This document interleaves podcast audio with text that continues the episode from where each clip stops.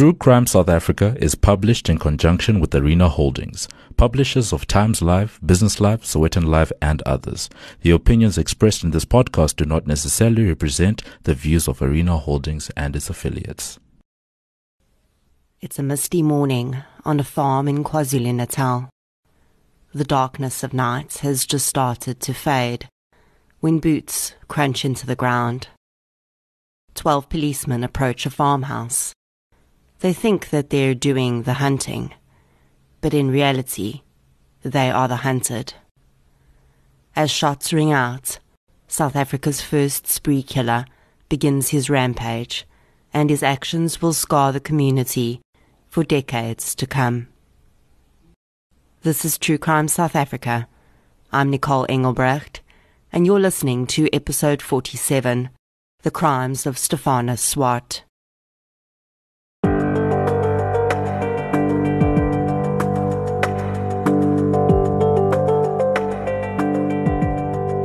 Before we get into today's episode, I'd like to thank our newest Patreon supporter, Len Cooper Makoba. Thank you so much for your support. It is hugely appreciated. If you'd like to support the show on Patreon or PayPal, I'll leave the links in the show notes. As always, any form of support is greatly appreciated, and it doesn't have to be financial. Sharing of episodes, inviting your friends and family to listen, and interacting on social media all go a long way to keeping the show growing and improving. Today's episode takes us back in time to 1927 and the case of South Africa's first recorded spree killer. I enjoy looking at the older cases occasionally because sometimes it helps to see how far we've come in investigative techniques and forensic psychology. Often, though, these cases show how little has changed, despite the passage of almost a century. We like to think that it's only modern society that has to contend with horrific and unnecessary violence. But it's cases like this one that indicate that people capable of such crimes have always walked among us. My main source for today's episode is a book by Benjamin Bennett, South Africa's first true crime writer. Bennett was a journalist who worked at the Cape Argus from 1925 to 1975. He wrote prolifically, and I want to thank listener Zoe Merchant for donating three of his books to the show. Reading these books is like being transported back in time and I really appreciate these additions to my true crime collection. Thank you so much, Zoe. The Bennett book that I used for this case is called The Clues Condemn. I also used a chapter from Rob Marsh's book, African Crime Mysteries. So let's get into episode 47 The Crimes of Stephanus Swart. The following episode may contain sensitive material, including descriptions of violence, sexual assault, or graphic descriptions of injuries to victims. If you feel you may be triggered by such material, please consider this before accessing our content. To access trauma counseling or services, please see the helpline information on our show notes. There is very little information available about the early life of Stephanus Swart. Most sources first pick up his story in 1902 when he married Anna de Wet. Swart's birth date is listed in most places as 1890. This cannot be correct though, as I found a marriage certificate for him and Anna, and it's indeed dated 1902. This would have made him 12 when he married her, if that birth date is correct and he was clearly not 12 in their wedding photo. This is one of the interesting things about researching cases that are this old. Sources differ in the information, and it's very difficult to determine who's actually correct. The story goes that Stephanus married Anna, who was a widow, because she was wealthy. Her late husband had left her a farm near Potter's Hill, in what is now KwaZulu Natal and when she married Stephanus, he took over the running of the farm. If you look at their wedding photo, which I'll publish on our social media, it seems pretty clear to me that this was a marriage of convenience. People married for very different reasons in the early 1900s than they do today. And for Anna, getting married again would have provided her with assistance running her farm and a sense of security. We don't know what Stephanus was doing before he married Anna, but the marriage would no doubt have provided him with land and assets that he didn't have, and a female around the house to tend to his needs. This would not be a marriage of kindness and love, though. And although there is no record of the details of their 25 year marriage, there seems little doubt that it was unhappy and very likely abusive. Anna had a daughter from her previous marriage called Fanny. The girl would likely have been very young when her mother married Swart. But by the time we pick up their story, She's married to a Mr. Knight and has children of her own. Stephanus Swart was not well liked in his community. He was tall and powerfully built. He was described as moody, showed little concern for others, and had a desperate need for control. Swart was not very well educated, but he had an innate talent for farming and working with animals.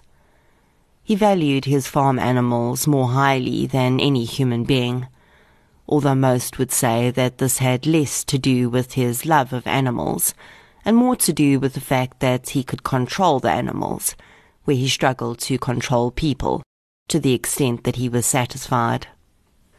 Swart had always had a victim mentality and believed that the world was out to get him. I think we all know people like this to a certain extent, but for most, it doesn't translate into the type of criminal behavior that Swart would end up engaging in. For him, a civil case he was involved in would morph that victim mentality into something far more sinister. I don't have an exact date for when this civil case was brought against him, nor the details of what the claim was but when this case did not end in his favour, he became convinced that the judge had specifically acted against him for personal reasons. Soon after this, he assaulted a relative, and after his stepdaughter, Fanny Knight, and her farm manager, Mr. Roots, testified against him, he was found guilty and sent to jail for 18 months. This prison stint had Swart's anger at this perceived injustice against him simmering. This was made worse when he was informed that his wife intended to divorce him, and she filed for a legal separation while he was still in jail. Although several attempts were made at reconciliation, in early 1927, Annie would flee the farm and hide from Swart at the home of friends in the wake of a new and extremely disturbing allegation made against the man. Some sources just say that Swart was accused of a very serious sexual offence. Others say that this offence was incest. Now, because we don't know much about Swart's background, it's difficult to say which family member Swart may have committed incest with. What we do know is that simultaneously, Swart was known to be having an affair with a younger woman. This woman was never identified, but in order for this relationship to be deemed incestuous, it would have to have been either a sister, a daughter, or a half daughter, or any other first line blood relation. In South Africa, it is not illegal to have sex with a first cousin. When this charge was brought against Swart, both his wife and his own farm manager, a Mr. Visser, were deemed to be witnesses to the act. Now, this opens up a whole other kettle of rotten fish, because it makes me believe that both of them had witnessed the act of incest, or something that would prove the act of incest had occurred. After 25 years of abuse and strange behavior from her husband, Annie Swartz had clearly had enough, and she was ready to send him to jail for a long time. Swart, though, was having none of it, and threatened Annie with her life if she testified against him. Terrified, the woman did her best to convince Swart that she wouldn't testify against him, even going as far as to move to Potchefstroom, 600 kilometers from Potter's Hill, so that police could not bring her back for the trial. Mr. Visser, the farm manager, also offered to flee the province in order to avoid testifying. He went to the Cape. Both parties, though, made it clear to police, without Swart's knowledge, that the minute they needed to testify, they would return to do so. They were only leaving to avoid Swart's anger. Swart was made to pay £500 for bail on the charge, which is about 40,000 rand in today's money. At first, he struggled to come up with the money, and some suggested that he sell off his farm animals to raise the cash. Swart was offended by the idea, believing that the animals would suffer at the hands of anyone else but him. He was eventually able to round up the cash for his bail on the incest charge, and while you'd think that he would go home to his farm and, and keep his head down until his trial, Stephanus Swart was not prepared to do that. Just days after being released on bail, on the 3rd of May 1927, Swart drove over to a neighbouring farm, and for reasons no one could explain, fired a shot in the direction of the farm owner.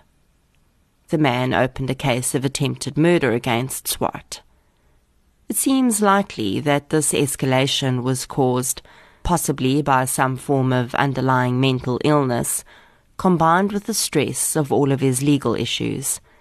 Besides the incest charge, Swart had also been fined for not having a license on his vehicle. When he was made aware that a charge had been made against him for trying to shoot his neighbour, and that the police intended to come out and arrest him, Swart made a fateful decision that would impact the lives of countless others. He decided that he was not going back to jail, and if police were going to come for him, he was going to take out as many as he could before using the last bullet for himself. On the 4th of May, Stephanus Swart called his attorney, Mr. Marsdorp, to his house, informing him that he wished to get his affairs in order. The man arrived accompanied by his driver and found Swart to be in the depths of a mental and physical crisis. He looked gaunt and had dark rings under his eyes. There was no food on the farm, and Swart said he hadn't eaten in days and hadn't slept for more than an hour in a week. His mania had not been saved just for himself. He'd worked his labourers to the point of exhaustion too, and the men stood scattered around the land, attempting to carry out their duties while their legs gave way beneath them. The men were clearly living in fear for their lives and dared not disobey the manic, wild eyed Swart. Marsdorp's driver waited outside while the attorney was locked away in the house with Swart. The attorney would sit with his clients until 11 p.m. that night, drafting a statement from the man about his final wishes. When Marsdorp received the request from Swart to attend the farm, he'd made contact with the policeman in charge of the attempted murder case, Captain Gerald Ashman. Marsdorp had informed Ashman of his client's request and asked what he should do. Ashman told him that he would be grateful if he could go over to the farm and try to convince Swart to hand himself over. So, as the attorney sat taking down his client's statements, he intermittently tried to reason with the man and convince him that it would be far better to hand himself over and face the case rather than create a standoff situation between him and the police. At one point, Swart agreed to meet with Ashman. He said he would do so only if it was the policeman on his own accompanied by his attorney. He warned that if anyone approached his farm after 6 p.m., they would be killed on sight. Marsdorp's driver was given a note to this effect and told to deliver it to Captain Ashman while the attorney continued taking down Swart's statement. Before the driver could leave, though, Swart pulled him aside and gave him forty pounds. He told him to stop in at the undertaker on his way back and order a coffin. Confused, but not willing to quibble with Swart, the driver did as he was told. The undertaker thought that Swart was joking, though. Within 24 hours, he would be supplying many more coffins to the local community. The statement that Marsdorp eventually took from Swart was almost 30 pages long. It detailed his plan to kill as many of his enemies as he could and then commit suicide. One part of the statement read, quote, I've arranged all my affairs with my attorney. I now give blood for blood. I will shoot them down till I have one cartridge left, and that will be mine. But alive you will never get me. With my corpse you can do what you please. Burn it, mutilate it, and treat it in such a manner as you think fit. You best revenge yourselves. I wish this statement to be published after my death in all the prominent newspapers in the Union, and I desire a copy to be forwarded to the Prime Minister, General Hertzog. We'll talk more about the nature of spree and mass murderers later, but when I read this, one word came to mind manifesto. This document was not Swart's last will and testament. It was a manifesto, in the same way as other spree killers that came after him would prepare long rambling documents about their beliefs and the perceived inequities that had been wrought upon them. In many cases, these killers would arrange for copies to be sent to newspapers and heads of countries they live in, so that they can finally be heard in a way they believed they hadn't been in life. Swart told Marsdorp during this session that he knew that his wife had lied to him and that she intended to testify against him in the incest trial. He'd been told that she'd returned from Potchefstroom and was living in Newcastle. He'd gone looking for her the previous day, but was unable to find her. On his way back to the farm, a thought had struck him. If he were to die, his enemies, as he referred to anyone that would not obey his wishes, would get his vehicle. So, ten kilometres from home, he pulled over on the side of the road, set his vehicle alight, and then walked the rest of the way back to the farm.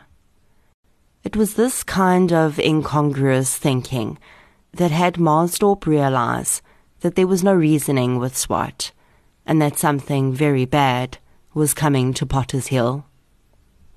After receiving the message and hearing from Marsdorp about how manic Swart was behaving, Captain Ashman felt that for the safety of the public, he had no choice but to arrange an operation to arrest the man, and it had to be as soon as possible. He put together a team of twelve of the best policemen in the area, all excellent marksmen to match Swart's own prowess with the gun. On the 6th of May 1927, at 4:30 a.m., the group gathered at a hotel in town. Ashman had arranged a slap-up breakfast for the team and had asked the hotel owner to arrange sandwiches for the men to take with them as well. He had no idea how long it would take to safely capture Stephanus Swart in his current state of mind. The hotel owner called Ashman aside and asked him if she should put together some bandages and a first aid kit. Ashman said that he didn't want his men thinking that they were headed into a bloodbath. Perhaps thinking twice, he grabbed the few bandages the woman had on hand and shoved them into his khaki coat. They had brought in two men that knew the farm well. One was a policeman named Sergeant Grove, who was the only authority figure that Swart had ever been friendly with. The man had spent a significant amount of time on Swart's farm and knew it well. The other man that joined the team was Swart's ex farm manager, Mr. Visser, who'd fled to the Cape. On hearing that his ex boss had gone off the deep end, he'd returned to offer what assistance he could. Together, the team of policemen and the two men with intimate knowledge of the farm plotted out a plan. They would split into three teams. One would head down Potter's Hill to ensure that all exit points from the farm were covered. Another team would approach the farmhouse, and the third would stay at the main road entrance to the farm at a trading store situated there. Before Captain Ashman led his team to their vehicles, he pulled the hotel owner aside. He told her that he'd left a satchel with his personal papers in his room. If something happened to him, she should give the papers to his son. Captain Ashman knew exactly how dangerous the mission was that he was heading into. The drive to the farm was about an hour and a half. A thick mist had settled over the land when the group arrived just outside the farm. They would walk the rest of the way so as not to lose the element of surprise. The joke was on them, though, as they'd no sooner alighted their vehicles when they heard the sound of hoofbeats coming down towards them. The hotel owner had been sworn to silence, and no one knows how Swart found out about the approaching police but he'd sent one of his farm workers to meet the men with a message. Swart warned them through his worker that if they entered the property, he would arm himself and shoot them. Captain Ashman's decision to continue on that day would be questioned for years to come. The men could barely see in front of them due to the thick mist. He could have turned around at that point, come back when visibility was better, but he seemed to instinctively know that the fire burning inside of Swart was about to spread, and if they, as the police, didn't make an attempt to stop him, the public at large would be at risk. Stephanus Swart was not going to stop. He would have to be stopped. Ashman had the worker dismount and tied the horse to the fence. He instructed him to wait on the outskirts of the farm for his own safety and led his men in. Around 7 a.m., the teams moved into position. Sergeant Annis van Wyk manned the entrance to the farm, while the rest of the men, the youngest, just 23, split into two groups and moved towards the farmhouse and covered the bottom of the hill. What they didn't know was that Stephanus Swart was not in his farmhouse. He knew he'd be a sitting duck there and would be easily overwhelmed by twelve men. Instead, he took advantage of the fact that he knew the land far better than anyone there. Mist or not, he didn't need to see where he was going. So he moved from place to place around the farm until he heard the men approaching, and then he took cover. The downhill group was the first to spot him, and they immediately realized that he had been even smarter than they thought possible. Swart had worn a jacket in the same khaki color as the police were wearing. By doing this, they could never be sure whether they were firing at their own people or at him. When the khaki clad Swart moved in front of a group containing a constable Fucht, the policeman shouted at him to stop and put his hands up. Swart did not obey. Instead, a gunshot cracked through the air, striking Fucht in the chest. The policeman dragged himself along the ground until he reached the point where Ashman was posted. The captain sent Fucht back to the vehicles so that he could be taken for treatment. He gave the man a note to take with him that read, carefully take cover and shoot Swart on sight. Fucht wounded with shotgun and gone to hospital. Have sent for more men. Try to save yourselves and do not expose, as Swart is now desperate. Up until this point, Ashman's orders had been to take the man alive. Now Swart had proven that he had no intention of going peacefully, and he had no problem killing policemen. As this was happening, another group of men was approaching the farmhouse. They had no idea that Swart was not in the house. As they moved slowly forward, Swart circled up behind them and waited until he could get close enough. The two constables, Mitchell and Crossman, were taken down almost immediately. Swart then walked up to their bodies and released his fury in a needless hail of gunfire. The gunshots echoed over the misty land, drawing the attention of another group consisting of two policemen, Moorcroft and Payne, and the ex-farm manager, Visser. This group was also closing in on the farmhouse at that time, and when Visser heard the gunshots, he was able to identify it as Swart's weapon. They immediately knew that the man was not in the house and quickly ran toward it to take cover at the boundary wall. As they did so, Visser heard Swart calling out to one of his farm workers. Then, moments later, the tall figure appeared through the mist. They shouted at him to put his hands up, but he ducked behind the stable building instead. The men believed that Swart was in the stable, retrieving a horse so that he could flee, so they all moved to cover the farm exits to thwart his escape. This was when they came across the mangled bodies of Mitchell and Crossman. Swart was making his way off the farm, but not on horseback he began to slowly creep back to the main road and came across Sergeant Grove, his friend. Swart clearly proved, though, that friendship meant nothing to him any more when he fired a bullet into Grove's chest. The man dragged himself a few meters before succumbing to his injury. Swart continued on to the main road and surprised Ashman and Van Wyk at the entrance Van Wyk's body was found at the trading store, and Ashman's was found halfway across the road. He seemed to have been fleeing when he was gunned down. Swart was armed with an automatic pistol and 200 rounds, and also stole Ashman's service gun, which had 30 rounds. He was nowhere near finished. The horse that Ashman had tethered to the fence was still there, and Swart mounted it and rode away from the farm.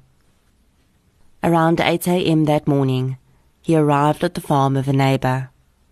The neighbor had never been a great fan of Swart's, but he hadn't had any run ins with him.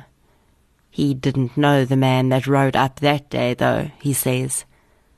Swart was super energized, smiling and friendly.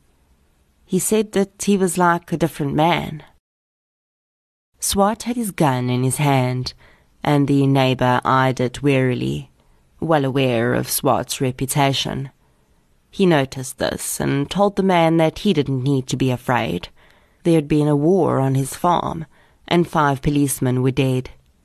He sipped a cup of coffee the neighbour had offered and continued to tell him that he was heading out to find the rest of the people that had wronged him, and he would take down as many as he could until he found himself in a corner, and then he'd kill himself. The neighbour was gobsmacked, and could not have been happier when Swart finished his coffee, mounted his horse, and headed off in the direction of nearby Charlestown, where he believed his wife was hiding. As soon as Swart headed out, the neighbour also mounted his horse and started to ride in the opposite direction toward Mount Pleasant to warn the police there of Swart's intentions. It's alleged that the neighbor was close to the police station when one of Swart's farm workers came up behind him and delivered a message from Swart. If the man alerted the police, as soon as he finished killing his wife, he would come back for him. I don't really know how accurate all of these instances are, where Swart somehow knows things that are happening. It seems a little far fetched to me, almost like the legend of the man has made him into this omniscient being that knows all. On the other hand, these instances were detailed in Bennett's book, and he was working for the Cape Argus at the time. Regardless of the warning, the neighbour continued on to Mount Pleasant and warned police there of Stephanus Swart's rampage. In the meantime, Swart was well on his way to Charlestown to find his wife, when a horrible coincidence caused him to happen upon two of the people he wanted to kill the most. Fanny Knight and her farm manager, Mr. Ruetz, had been in town the previous night. The hotel owner, despite being sworn to silence, had warned Mrs. Knight that morning that she should wait to return home as police were conducting an operation to take Swart down. The hotel owner was also well aware that Knight and Ruetz had testified against Swart in his assault trial and may be in danger if they came across him. Fanny Knight weighed up her options and decided that she would be safe enough. Sadly, as the pair trundled down the dusty roads back toward their farm, they came across Swart galloping in the opposite direction. He flagged them down, and Mr. Root slowed the vehicle to a stop. Without a word, Swart walked up to Fanny and shot her several times. Her body tumbled from the car. Mr. Ruetz's body was found in front of the vehicle. He seemed to have been getting ready to fight Swart off when he was shot. Fanny Knight's children and husband, who she'd been so eager to get home to, would later build a memorial to her and their fallen farm manager on the spot where the vehicle had pulled over. The large ornate memorial reads, This memorial is erected in memory of Fanny Knight, Nee Eckstein, and G. Ruetz, who were shot by S. Swart on the 6th of May 1927 while he had escaped from the police at Potter's Hill. Leaving his victims laying on the dusty road, Swart rode on. By this time his horse was exhausted and as he galloped towards the house at which he believed his wife was hiding, witnesses would remark how he had whipped the horse to go faster, despite the animal having nothing left in it to give. The animal lover, Swart, was no more, it seemed. Annie Swart had lived in a few different places since she'd fled her home in fear for her life. She didn't stay in one place for very long fearing that Swart would learn the details of her location. At this time, she was living with a family called the Van Vierens. As Swart galloped up to the house, Annie was sitting on the porch with 17 year old Gertrude Van Vieren and her brother Lucas.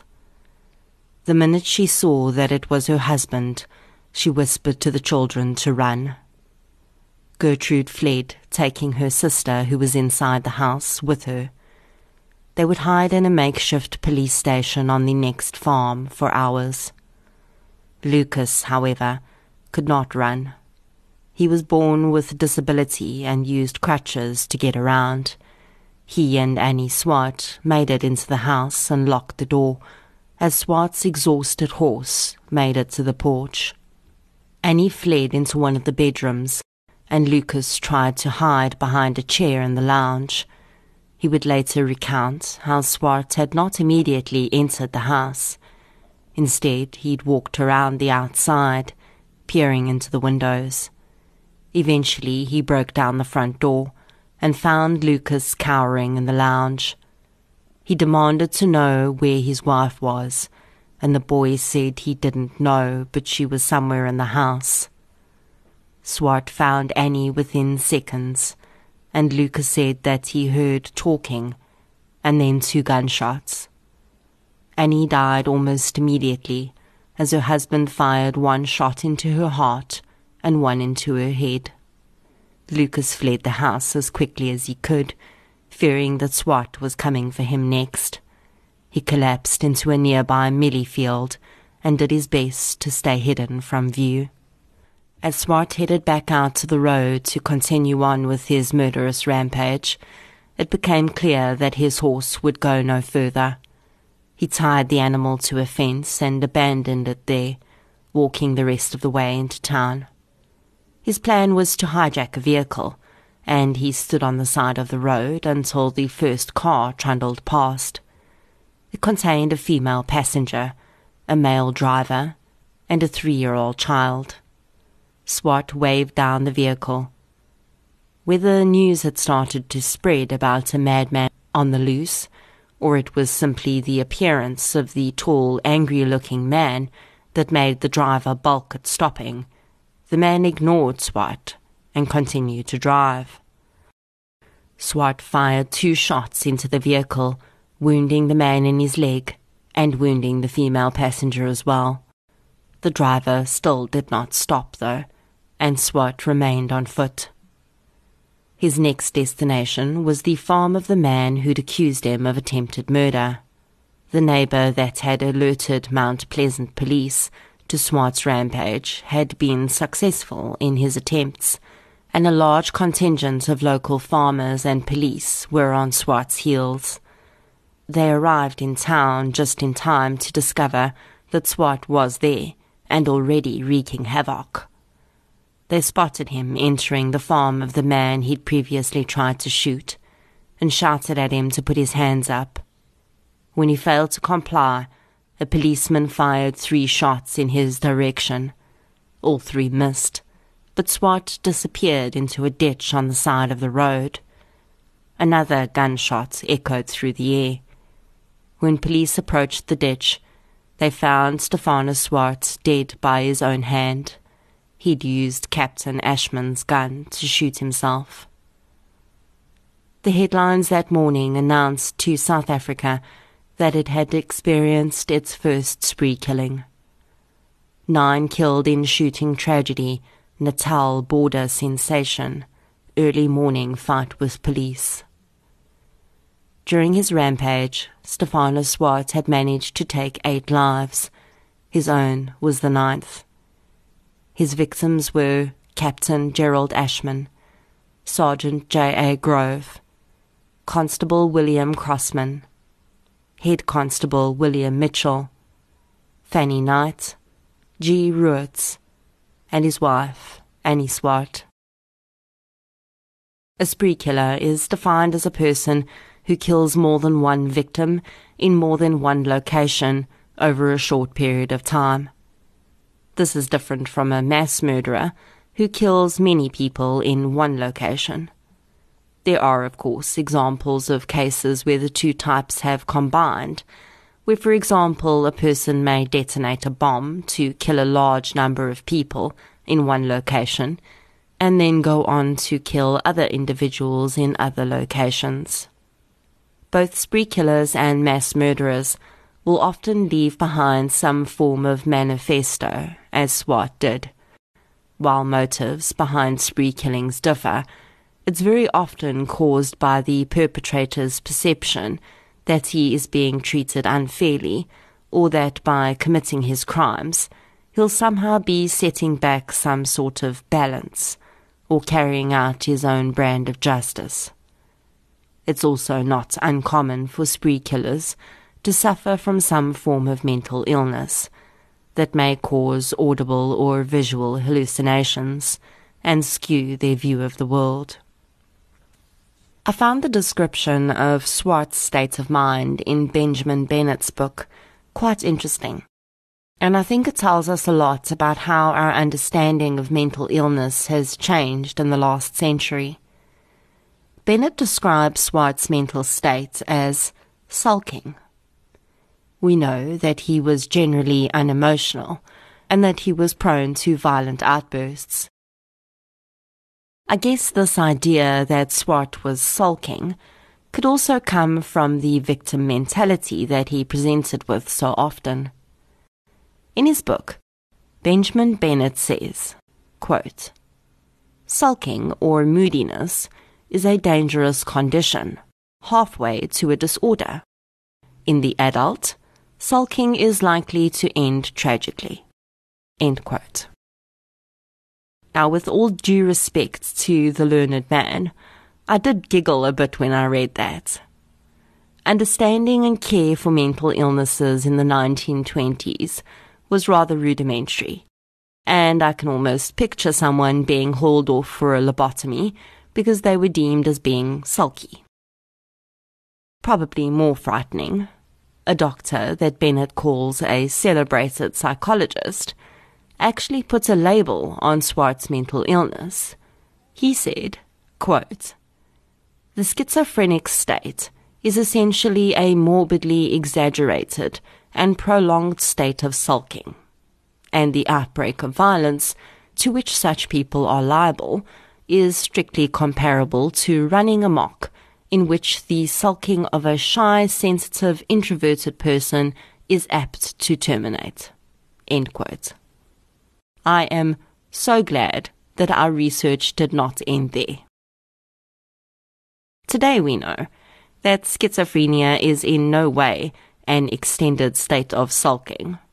We also know that people living with schizophrenia are far more likely to harm themselves than other people. Stephanus Swart did not appear to be suffering from any form of hallucinations. He certainly shifted into manic states quite often. He was highly narcissistic and had intense delusions of persecution. While he may certainly have presented with certain characteristics of paranoid schizophrenia, I think it may be more likely that there were several personality disorders at play that combined with other issues to create the man he was. I wish that we knew more about Stephanus Swart's history and had a better record of his actions in the time leading up to his crimes. I think that this highlights why it's so important for us to leave far more detailed records of our modern perpetrators for those that will come after us. While Stephanus Swart would go down in history as the first spree killer in our country, he would not be the last. Just four years after Swart's crimes, 22 year old Cornelius van Heerden mowed down six people and injured five before shooting himself in Bethlehem. In 1954, Petrus Lombard killed four people and wounded six in Mpumalanga before committing suicide. In 1975, 25 year old David Protter killed four people and wounded 84 before being arrested. In 1992, Karl Johannes Delport would kill nine people and wound 19 others before being arrested. His crimes took place just a few kilometers from where Swart had rampaged.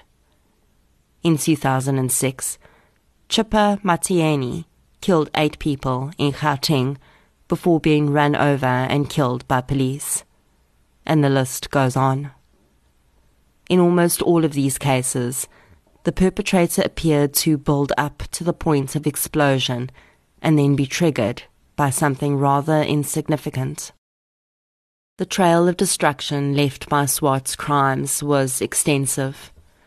Fanny Knight's young children were left without a mother. Five women lost their husbands, and their children lost their fathers. In that time in history, with there being so few opportunities for women, being widowed was practically a death sentence. The hotel owner would have to carry out Ashman's final wishes and hand over all that was left of the man in the form of documents to his grieving son. The residents of the area would have lived in the aftermath of this man's actions for decades. The story told and retold as a campfire horror story. The madman who lost his mind and went on a rampage. But I think it was really less complex than that. When police searched Swart's farmhouse after his death, they found the walls adorned with multiple portraits of the man. There were no pictures of his wife or his stepdaughter, just him. And I think that that was what ultimately led to this tragedy. For Swart, there was no one else. No other person deserved justice or fair treatment. Just him. And when he couldn't get what he wanted, he took it by force.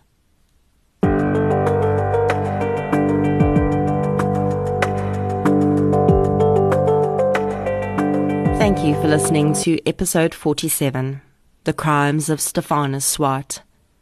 If you enjoyed this episode, please be sure to subscribe to the show on the platform you're using to listen right now. You can also follow us on social media. We're on Facebook, Twitter, and Instagram. I'll be back next Friday with a Spotlight minisode. Until then, as always, thank you for your support, and I'll chat to you soon.